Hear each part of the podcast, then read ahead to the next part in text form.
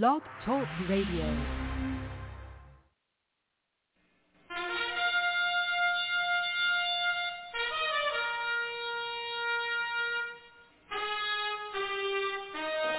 After the death of Solomon, God divided the kingdom of Israel into two houses.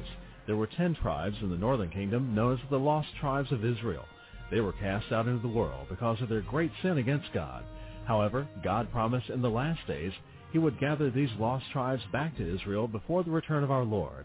Unknowingly, some of the churches made up of these lost tribes, known as the house of Ephraim. God is now calling them to prepare to come back home to the land he gave our fathers.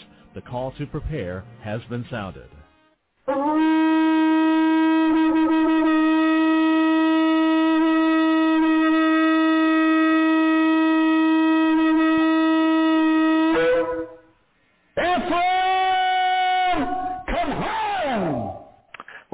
Ephraimites and Shalom. This is your host, Mark Reinbold, and this is the House of Ephraim show today. We do have with us from Mount Carmel, Illinois, Prophet Tom Deckard. But first, a word from our announcers.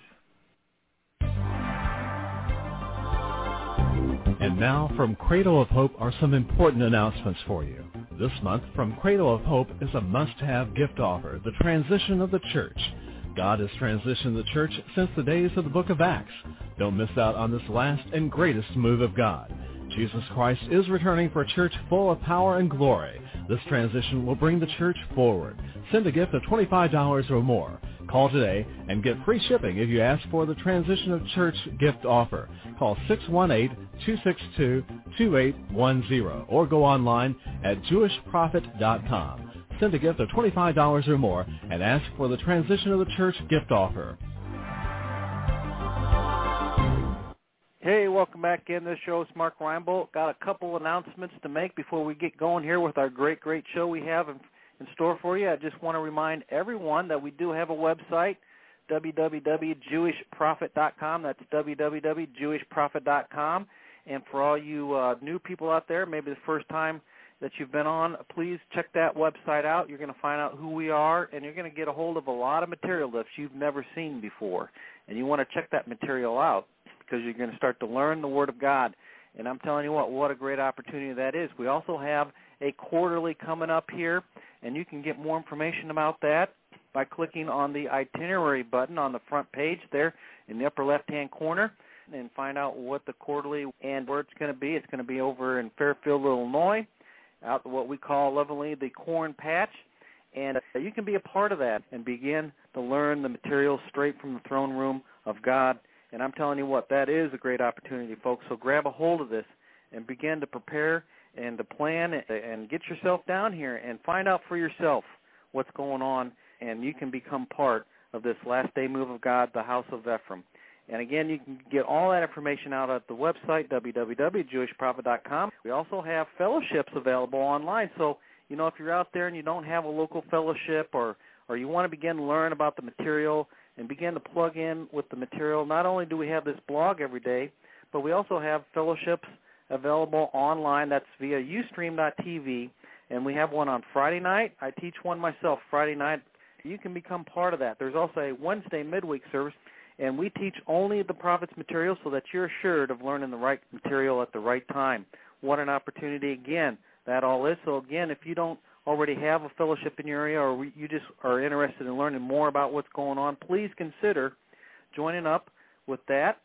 And you can get more information just by emailing us at cradle at jewishprophet.com. That's cradle at jewishprophet.com.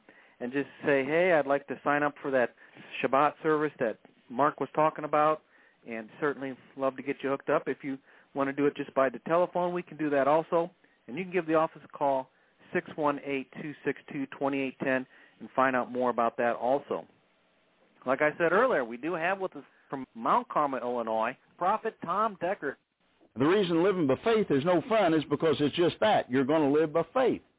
You're going to live and bless God. You're going to learn to battle in the supernatural world. You're going to learn to spiritually, bless God, to go to war. And bless God, I'm going to tell you something. A lot of people don't know how to do that, and we're going to see to it that you do. All right? Let's go to Psalms 23:1. I want to take this one scripture here. I've always thought, you know, that what did I say? 23. Okay. It says, the Lord is my shepherd, I shall not want. If he's your shepherd, you're not going to want. What does it mean if he's a shepherd? Now listen, a shepherd does what?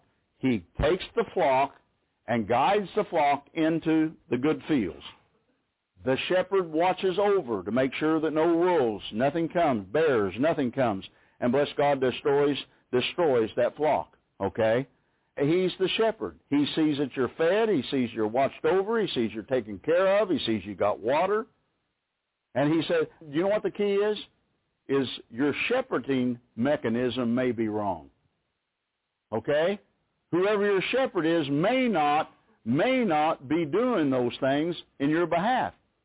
I have said for years, I've done a lot of ministers' conferences through the years. And I have said in, in every one of them, I've asked this question brothers and sisters, I said, you need to search your hearts and you need to decide what is the motive of you being a minister. What's behind that? Are you there for the people's sake? Are you there for, oh, look at me, I'm in front of the crowd? Are you there for the money that's coming in and, and the car that you might own or the home that you may own or the church that you might build? If that's what it's about, you're in the wrong business. You're in the business that you're going to end up, God's going to be pointing the wrong direction on that day that you stand before him. This isn't a game. It's not an elective. It, it's a command. See, and somehow or other, we've got into this thing where we believe that we can just do whatever we want to do. You know what? You can, but you also can end up in hell over it. And it's not worth that part, surely. And for all of you that believe that once saved, always saved, will hold on to your chairs. All right? And somebody, uh, one time, a Baptist brother came to me and he said, well, he said, you're wrong about that. I said, oh, really? I said, do you believe that if you're a Baptist and you're saved and you're out here and you're drunk every night, you're going to go to heaven? Absolutely. I said, that's not what the Word says. Do you think if you're saved and you lie and you cheat and you steal, you're going to go, oh, yeah. I said, no, that's not what the Word says. You see, just because we have a doctrine doesn't mean the doctrine is right. And I think that's difficult for us. Why? Because we have been told, and I think rightfully so, you've got to trust your shepherd. Whoever you sit under, if you can't trust them, leave. See, I'm always having to tell people that. I'm always having to tell people, look, if you can't trust what I'm doing, leave. I mean, I don't have a monopoly on this thing. Leave. You can't come and bless God. You're going to have to believe what I'm doing, trust what I'm doing, or we're not going to we're not never going to get anywhere. And I see too much of it. All right. Now in Philippians 4:19, and most of you again probably have already quoted that to yourself, but it's always good that we might be able to flip back there and flip to it and see what it has to say, and and bless God get to. I would like to give you another scripture first, but I'm not going to get to do that. Now, if God, and of course, when you get to when you get to realizing that, I think one of the things that most of us get to thinking wrong with the Lord is that we get to thinking that somehow God is waiting up here for us to do one thing right, and then he blesses us for the next, what, the rest of our life. And I wish that was so. I honestly do. I wish that, that bless God, that that was the way that it works. But you see, this thing can come and it can go. Uh, you know, you can one day, and you can, the, the Bible's full of illustration. I mean, Saul was a great example of it. Saul was king of all of Israel, was given an unlimited anointing to work in. And bless God, the next thing we see God saying is that he took the anointing of Saul and he replaced it with an evil spirit that he put upon him. And then he prophesied, didn't he? Or was he prophesying in the things of God? He couldn't have been. He was prophesying in a familiar spirit. Did he know it? Nope, not one bit. All right, 4.19, and it says, But my God shall supply all your need according to his riches and glory by Christ Jesus. Now, who's going to supply? God. And it's going to be what?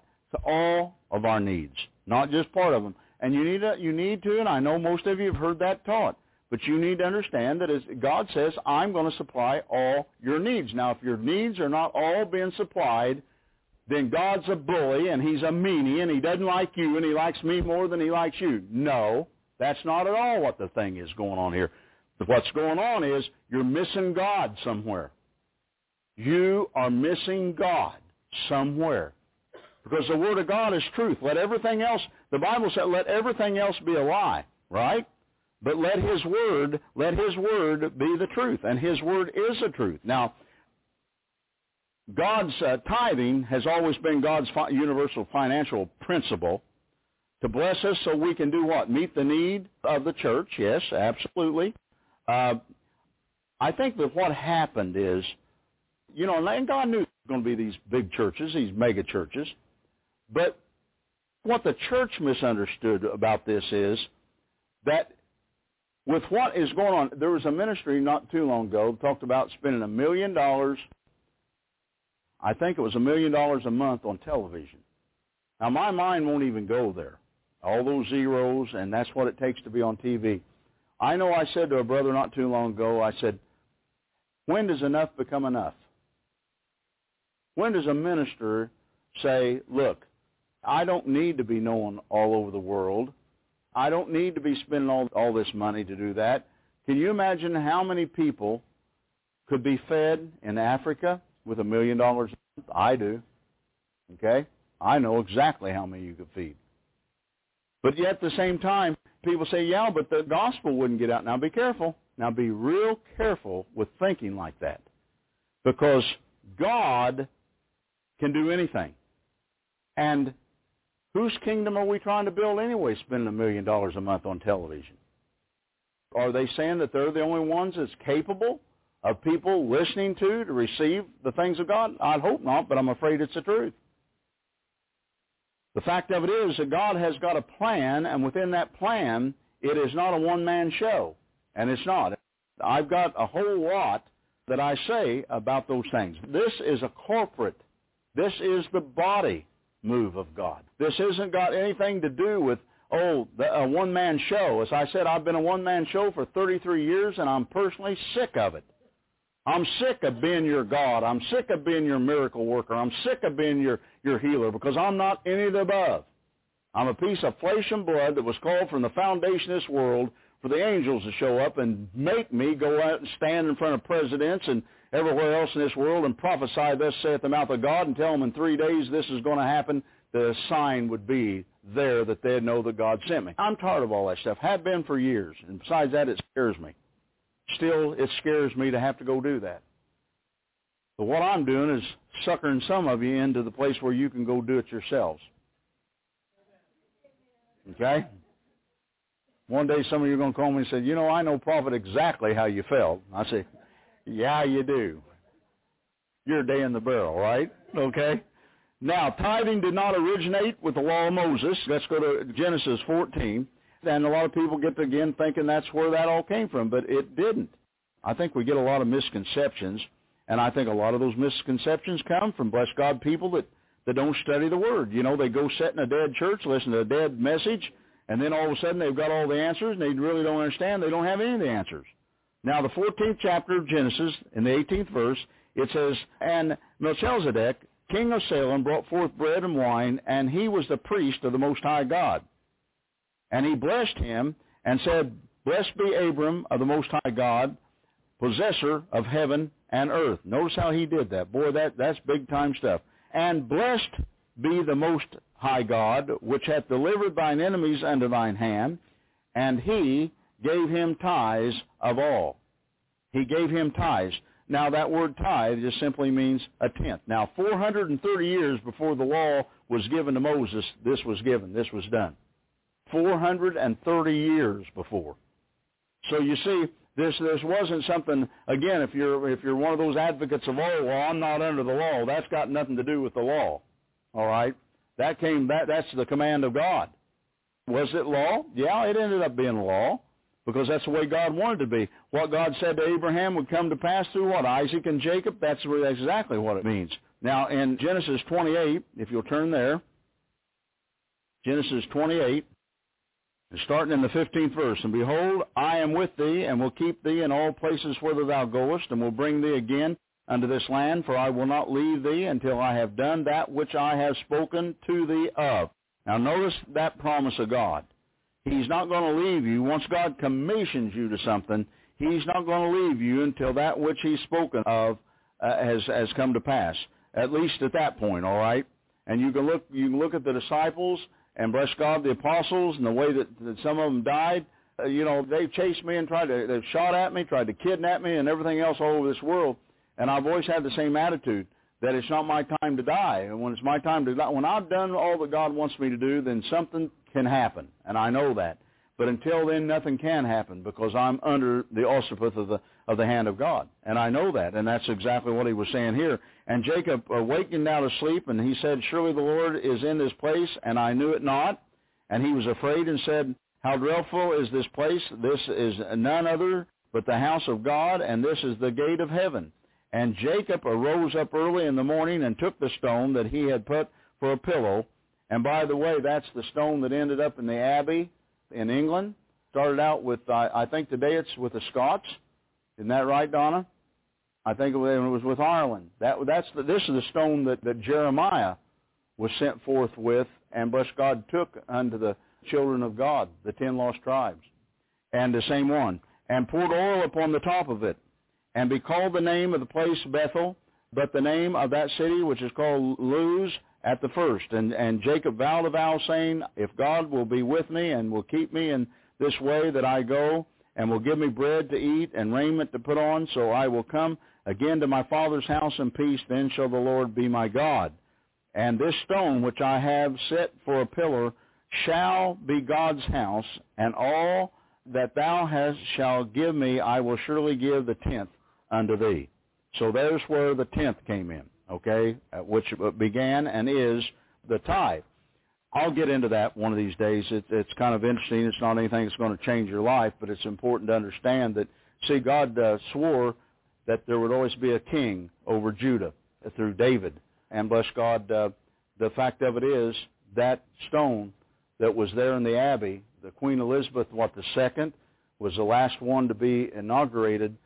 Set, uh, every, everybody sat on top of that that throne, that stone was under it. All right? And that's uh, absolute proof that what God spoke all those years ago through the prophets came to pass, that, that there's always been. And you say, well, you mean that she's the, the monarch uh, out of the loins of Judah that sits upon the throne, as God always said? Yep, at this point, that's right. Now, when he comes back, he will take, take over that and will be exactly who he is, all right, the King of kings and the Lord of, of all lords let's turn to Colossians, the first chapter of Colossians. I'm into history like that, so you just have to forgive me. 113. And I think this is interesting. He says here, Colossians 1.13, who hath delivered us from the power of darkness and hath translated us into the kingdom of his dear Son. You become heir of all the benefits of the privileges of the kingdom. And that's what you become when you've been delivered and bless God from the powers of darkness and you've been translated into the kingdom. And what's into the kingdom? Everything that you have need of is within the kingdom. And I really believe that if we were able to understand that and realize that, dear God in heaven, we're blessed. We become heirs to all the benefits. Okay? We have all the privileges. They're all there. God never says nay. He says yea and yea. So the thing that, that disturbed me for many, many years was to look at a sick, down and out, and broke people call themselves children of God. So I said the sickest people in this world are the Pentecostal people. I go to Pentecostal churches, and I'm telling you what, bless God in heaven, they're all down front to be prayed for, and every week they get hands laid on them. Every week somebody's praying for them, and they're sick. What's that about? They don't understand the benefits and the privileges that come with this thing. They don't understand how to attain those and hang on to them. And of course, like I keep telling you, bless God, if you if you want to be uh, healthy, wealthy, and wise, you better get on to the end of the program and understand. You keep the festivals, you keep New Moon, Rosh Hashanah, and you keep Shabbat. And bless God, I'm going to tell you what, the, the Ten Commandments, that's somebody said the other day, well, does that mean that, well, of course it means the Ten Commandments. All right? If you get into this thing and begin to realize and then begin to realize, see, those are the basics. Okay, those are the basics. Those can begin the blessings flowing to you. Now, there are things that go past and go deeper into this thing, and one of them is that if you the wife's running the home, yeah, I don't care if you live to be Methuselah's age, you're never going to get blessed. You hear me, fellas? Gals, are you listening? Your place is to be a helpmate. It didn't say anything about being the leader of. Not a thing. You say, well, I don't like that. Well, get over it. The fact of it is, it's the truth. God set the kingdom up in an order for it to work. He didn't set the kingdom up in an order for us to decide to change the order and act like it works anyway, because what? It didn't work. It's like I told you, some of you got your, your some of your children are running your homes. Running them. Bless God, you're not running, they're running your home. It just doesn't work that way. And then it goes from there. It obviously it goes further. Um, what does that mean about the tithe? Well, it means uh, you know when people get into and begin to realize it's a lot better. In fact, I'm going to tell you something. It's a lot more fun to give than it is to receive. Because see, receiving is automatic blessings from your giving. You know, once you understand that if you'll give, you're going to lay up treasures. And as I said, there's you can draw from those things. I know you can because I've drawn from them. But you're laid up into heaven. They're laid up, the bless God. I'm going to tell you something. They're going to be up there, and when you're there, it's going to kind of be like God giving you add-ons, you know. Uh, well, let's see, you did this, you did this. Oh, you did this over here, you did that over there. What are you going to have when you get there? Well, I made a million dollars. That's going to impress God. Mainly because he owns all the cattle on all the hills. That's going to really impress him that you made a million dollars. God's going to say, well, what did you do with that million dollars? Well, um, you know, tough times were coming. I heard this prophet say so. So I took all my money and I hid it and saved it. And the Lord God said, and how did you further the kingdom? And then you're going to be stuck, aren't you? How did I further the kingdom? You're not going to have an answer. And folks, I'm here to tell you something. As Solomon said, we're but flowers of the field. We're only here for a season. We're not here long enough to make a whole lot of difference in anything, but yet we're here. But it's what we do here and now that's going to count for eternity. And that's what we got to grab onto. That's what we got to start considering is the fact that not, you see, our society has taught us it's me, myself, and I. And God's Word teaches us it's everybody else first, and you'll be taken care of because you took care of them. That's the way that the order in which the kingdom works. Now, I was in talking about Deuteronomy 26. Is that where I was going? I don't think I got there. My page hadn't turned there yet. Anyway, let me see if I can get it there. 26 and 2 and 3. That thou shalt take of the first of all the fruit of the earth, which thou shalt bring of the land that the Lord thy God giveth thee, and shall put it in a basket, and shall go unto the place which the Lord thy God shall choose to place uh, his name there, and thou shalt go unto the priest that in those be in those days, and say unto him, I profess this day unto the Lord thy God that I am come unto the country which the Lord sware unto our fathers for to give us. Now, what's it all about? It's all about the fact that they were to do what? They were to take the first fruits. Now, some of you say, "Well, I don't, I don't grow a garden, so I don't have to worry about that." Well, unfortunately, money becomes first fruits too. Now, I used to have a, a fellow around me that every year he'd bring me one tenth, and I don't mean a, a pound over, bring me one tenth of everything he grew in his garden. And I got first I thought it was funny, and then it got to be quite a deal because it got he he grew an acre of garden, okay, and so we had more garden than we knew how to, you know, than we had time to take care of. Obviously, and didn't even have a garden that year. But you see again, it's the idea of understanding that it's not limited just to money. It's not limited just blessed to this. You know, I made a statement uh, numbers of years ago, and I said, okay, and I was teaching on this subject. I said, so let's stop and think about something. If we are to give a tenth under the Lord God, then that means that we are to give 2.4, almost two and a half hours a day unto God. Think about it. What would happen to your life if you spent 2.4 hours every day before him, studying, praying, and seeking his face. That would eliminate when you get to that time when things go haywire and you start yelling, help! Right? Because you would have what? You would have gotten yourself in a position to have done. And let me tell you something else about seeking God. The way that the spirit world operates, that if you're seeking after him, your spirit knows exactly what's going on. Your spirit is always knowing what's going on.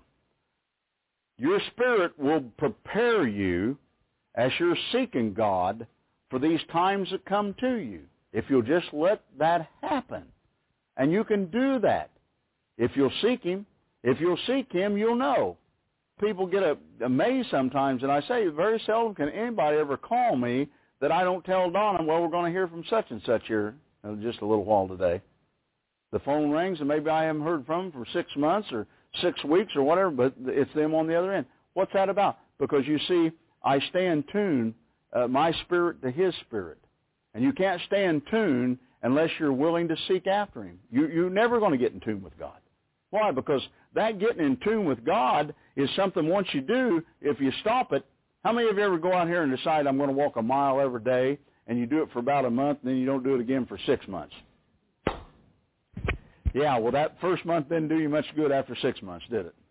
And seeking God's the same way. If you're going to seek God and you get into one of these uh, into the position, then bless God, the next thing that's going to happen to you, you're going to get yourself, eh, you know, you're going to get yourself into another position, and then you're going to get in tune enough with God that this stuff's going to come up, and when these crises come up, you're going to be prepared for it. You're going to just happen to read the right set of scriptures.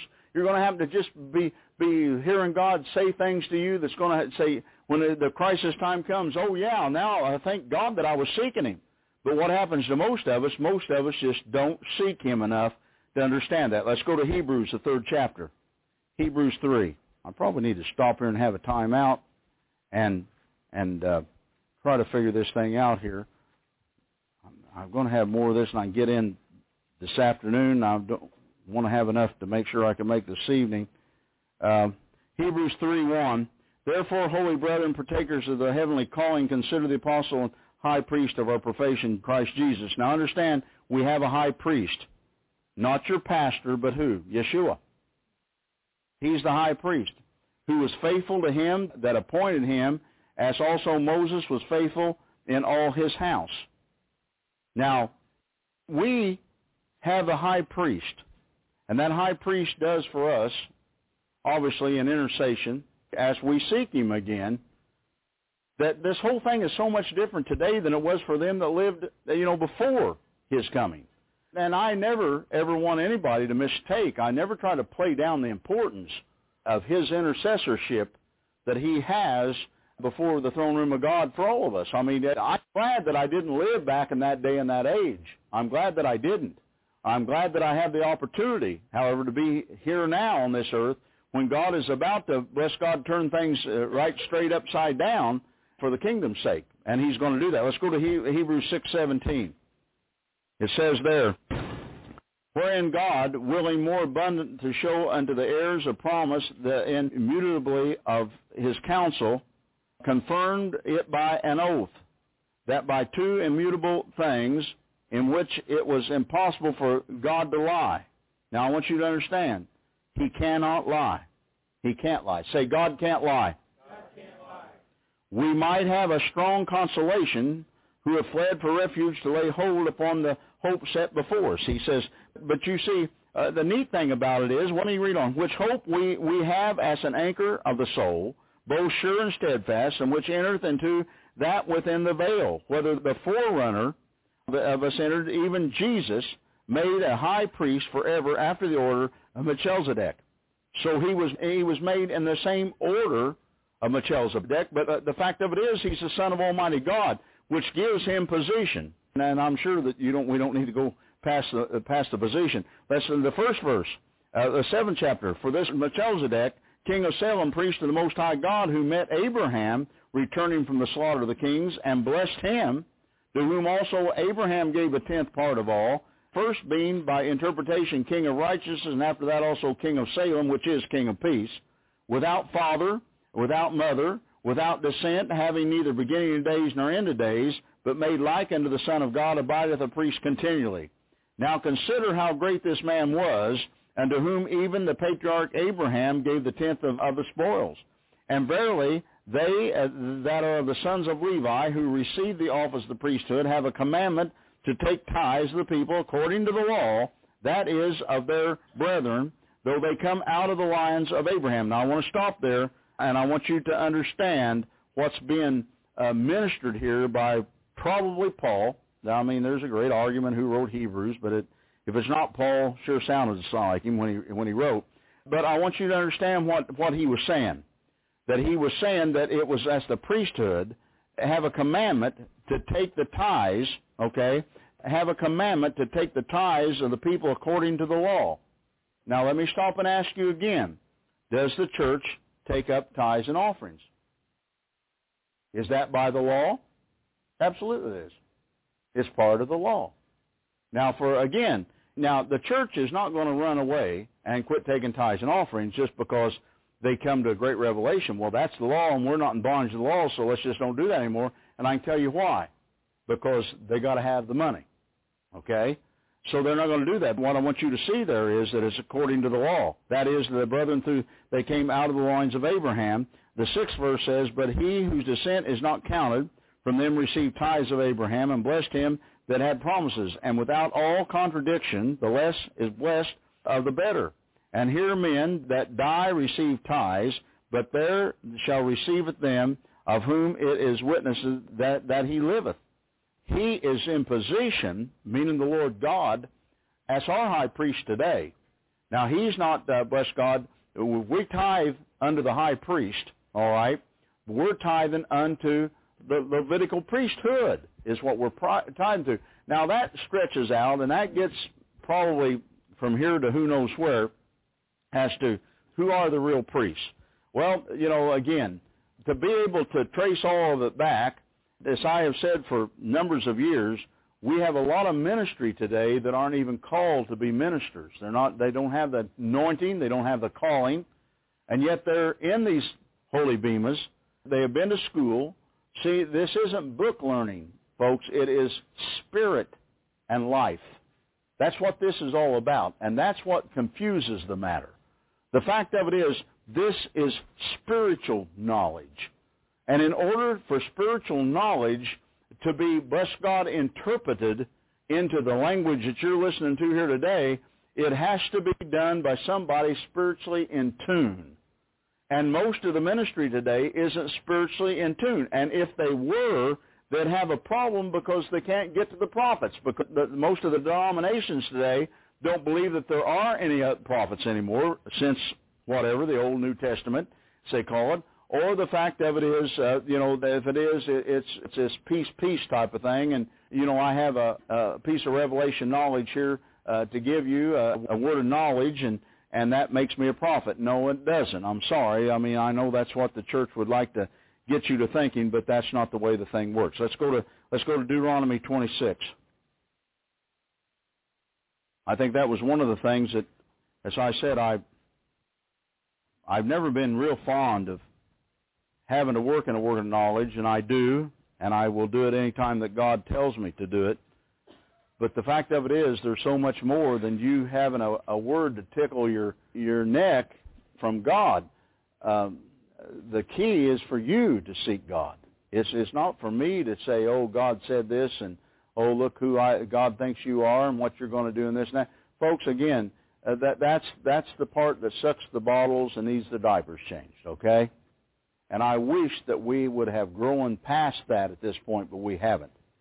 We're just, uh, uh, the church is full of babies that think they're all growing up, and you wait till the time of crisis come, and you hear them wah, wah, wah, wah, wah, wah, wah. The same people that are so spiritual are the ones that cry the loudest. And I've watched it too many years. When do you think that's going to stop? When we grow up.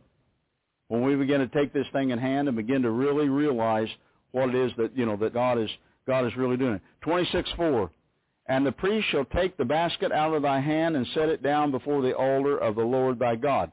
So uh, that's what Jesus is doing today when you give your tithes and offerings. He sets them before the altar in what? In the high sanctuary of the Lord God in heaven. He puts them there. Fifth verse. And thou shalt speak and say before the Lord thy God, a Syrian ready to, to perish was my father, and he went down into Egypt and so journeyed there in a few and became there a nation, great, mighty, and populous. And the Egyptians evil entreated us and afflicted us and laid upon us hard bondage. Uh, he goes on to say, and, and when we cried, unto the Lord our God, uh, God of our fathers. The Lord heard our voice, looked on our affliction and our labor and our oppression.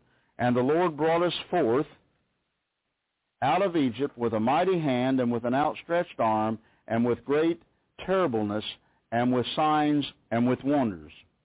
And he hath brought us unto this place and hath given us this land, even a land that floweth with milk and honey. And now, behold, I have brought the first fruits of the land, which thou, O Lord, hast given me, and thou shalt set it before the Lord thy God, and worship before the Lord thy God. Uh, this was what? This that was their confession. We have done exactly what we were told to do. We've done. We did it in the order in which we were told that it must be done. Okay, and we got it all taken uh, care of. And you know, once you do that, you can feel good about yourself. Why? Because you physically are having to do something. You're having to attach yourself or detach yourself, however you, you know, if it's, you know, some people turning loose their tithe and their offering is like pulling eye teeth. They're going, oh, oh, oh, that hurt, but God's going to bless me. Now, if that's way you are, uh, forget that part. I mean, you're, that, that's not going to work. That's not going to impress God. It's not going to impress this prophet, and you're not going to get anything for it.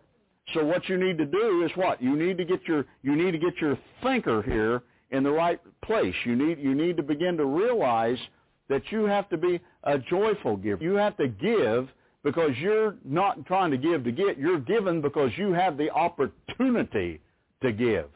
And folks, there's everything in this world a difference in those two statements.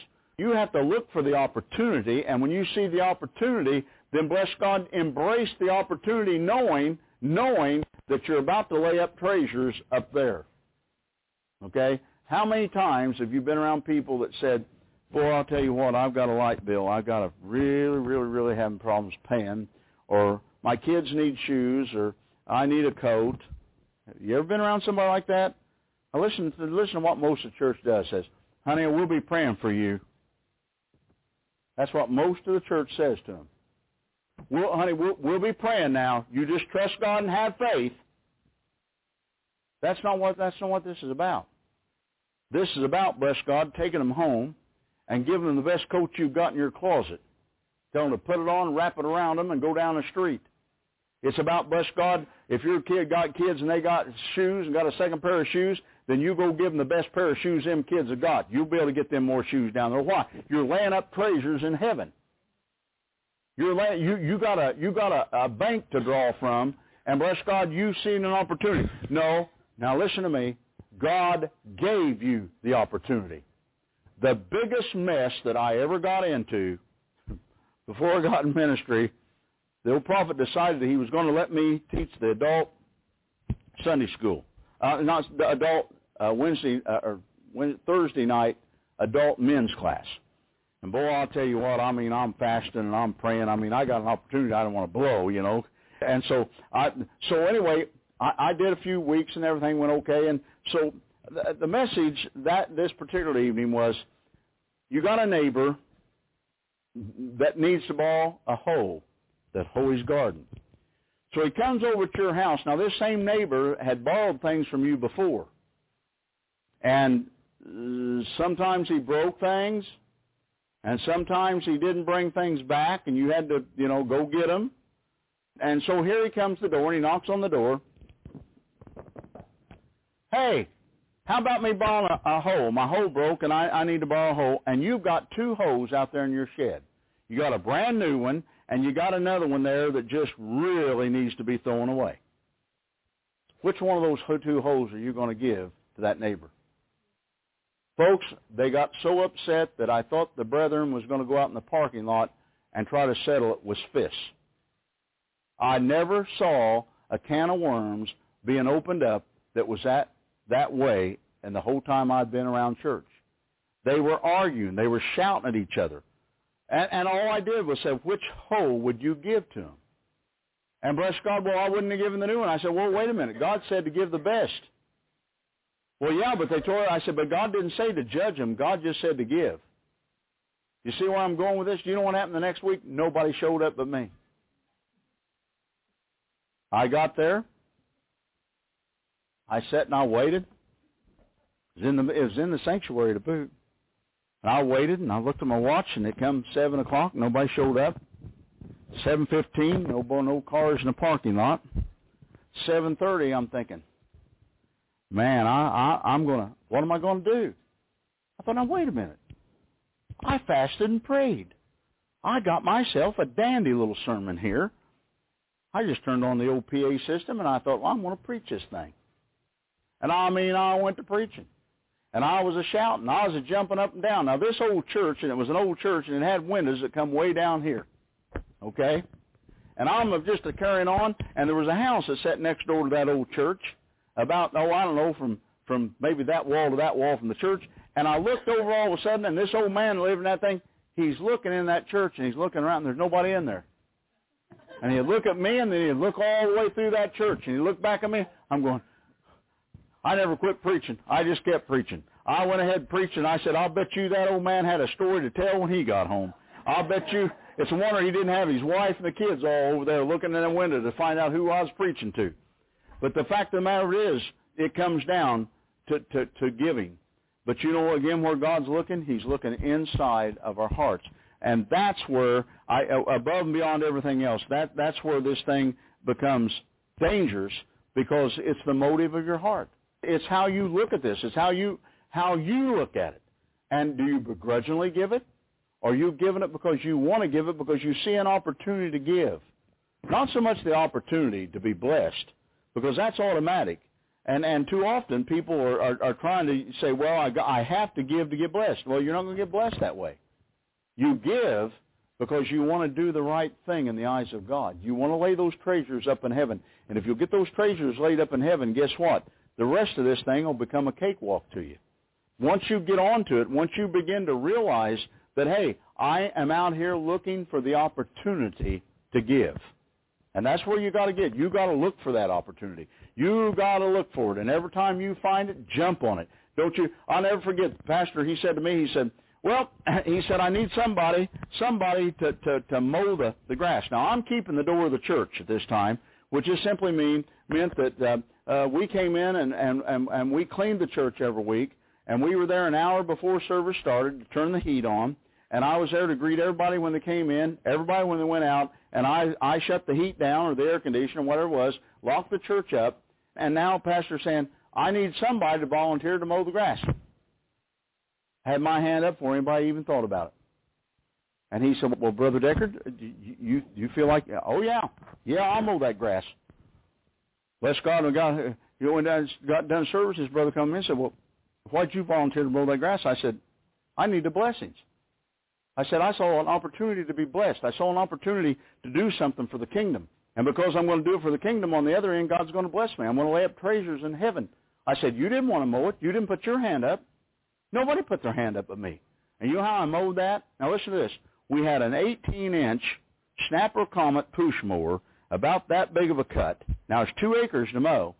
And me and the boys would get out there after dark with flashlights – I would push, and they would walk in front with the flashlights. And we mowed that. We mowed it for over two years. And people say, "We got, I got a riding lawnmower," and I said, "Oh, I said that little snapper just does a wonderful job." I said, "Don't steal my blessings, brother." I said, "Now I, I I'm on a, I'm on a, on a, on a, a track uh, to bless God, to, to please God." I said, "Just let me please God." And I kept, we kept mowing that grass, kept keeping that church. What was that about? Because you see, I didn't have money to give, and that's what I'm trying to get across now. It's not always dollars and cents, okay? It's not always dollars and cents. Give of yourself, give of your time. But don't get yourself into one of these things where you're saying, well, I can't. I can't because, uh, well, you know, I can't because, I mean, after all, I, I work and I do, well, you know, I, I had to tell somebody just not very long ago, well, if your standard of living is, is so high that bless God that you can't make ends meet, then you're going to have to do one two things. You're either going to have to get a second job, or you're going to have to uh, get rid of some of your overhead. There's no way in between to those things. And this particular, uh, not this person, but there's other people sitting around believing that bless God that you by faith any day things are going to change. No, there's, there's so many dollars and cents going to come in that paycheck, and you got to know that. You got to realize that uh, most of what we get into isn't God's fault. Well, everything we get into is not God's fault anyway. It's ours. but we try to we try to think that God's going to just instantly bail us out because I went and had oil poured on me by the prophet last week and everything's going to work out. No, no, it may get worse before it gets better, but it will get better. Can somebody say amen? Now we're going to finish this this evening. Uh, I'm going to get to the meat of the thing. I want you to uh, I want you to uh, uh, uh understand that this again isn't to try to get your money to be given to this prophet. This is trying to get you in a position where you can be blessed. That's that's what that's if you're blessed, you're going to teach somebody else how to be blessed, and before you know it, we're going to have a have a community of blessed people. And once that begins to happen, people are going to start giving account, folks. They're going to start uh, taking account of the fact of saying, okay, you know, maybe, just maybe, we need to get ourselves in line with this thing because these blessings are a whole lot more fun than the other side. Amen? Stand up, we're going to pray. Stand up, we're going to pray. Stand up, we're going to pray. Stand up, we're going to pray. Stand up, we're going to pray. Hey, thank you again so much. That's Prophet Tom Deckard, Mount Carmel, Illinois. Cradle of Hope Ministries. Again, you can get more information out at the website, www.jewishprophet.com. Get out there, do yourself a favor, find out what's going on here, and you won't be disappointed. So again, you can also get more, all the tape series is out there on the website for you to get a hold of. I greatly encourage you to get all that. You can also email your prayer request to cradle at jewishprophet.com, and we'll be praying for your prayer request. Again, that's cradle at jewishprophet.com. Shalom. Until next week, remember, with God, all things are possible.